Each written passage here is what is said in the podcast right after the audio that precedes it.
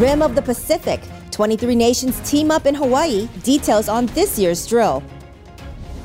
Weighing in, Army officials discuss evidence in the case of Sergeant Bo Bergdahl. Get the latest. Dental do-gooders. U.S. service members provide care to one community in dire need. Welcome to DoD News Now. I'm Tech Sergeant Lisa Carlson. Army officials say they have no evidence that Sergeant Bo Bergdahl engaged in any misconduct during his nearly 5 years in captivity. The Army is investigating the circumstances surrounding the disappearance and capture of Sergeant Bergdahl, who was held by enemy forces in Afghanistan from June 2009 until his release last month. In a background briefing yesterday, the Army gave an update on the investigation. Officials say they will look at all possibilities, including whether Bergdahl went AWOL or deserted his post. Both are violations of the Uniform Code of Military Justice. Sergeant Bergdahl has yet to be interviewed by the investigating officer. Army officials say that won't happen until Bergdahl's reintegration process is complete. Sergeant Bergdahl is still recovering at Brooke Army Medical Center in San Antonio. The world's largest international maritime exercise, Rim of the Pacific, or RIMPAC, kicks off today. The drill is being held in and around the Hawaiian Islands. 23 nations, 47 ships, 6 submarines, more than 200 aircraft, and 25,000 personnel are participating. U.S. Pacific Fleet is playing host and commander of U.S. 3rd Fleet. Navy Vice Admiral Kenneth Floyd will lead.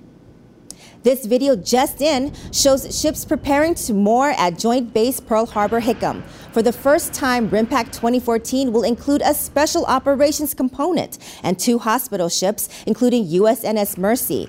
This year's theme is Capable Adaptive Partners and will include counter-piracy, explosive ordnance, and mine clearance training scenarios. RIMPAC is scheduled through August 1st.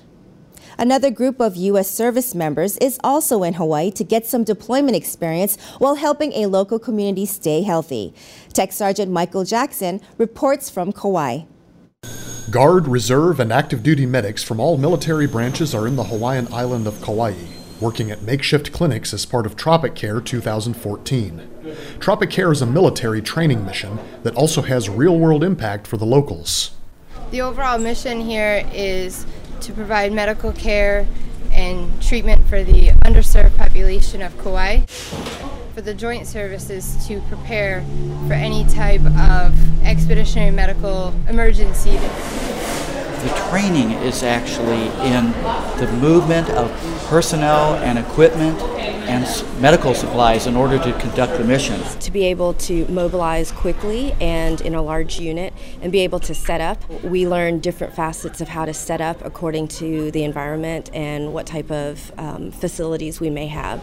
We go to, Africa. We go to the Southeast Asia. We go to ships on the Mercy and on the Comfort, and so it's just great training, learning how to set up the equipment in an austere environment. And for the service members, the training isn't the only rewarding part of this experience. Lots of hugs and lots of smiles from the patients. That's an average day. We see patient after patient and make sure that they, get the best care that we can give them. Tech Sergeant Michael Jackson, Kauai. An update now on recruiting numbers for the Department of Defense. Here's a look at the stats for the first 8 months of the fiscal year through May. All 4 active services met or exceeded their numerical accession goals. Here are the reserve component numbers. Officials say all reserve components have met their attrition goals. For more in-depth analysis, head to defense.gov.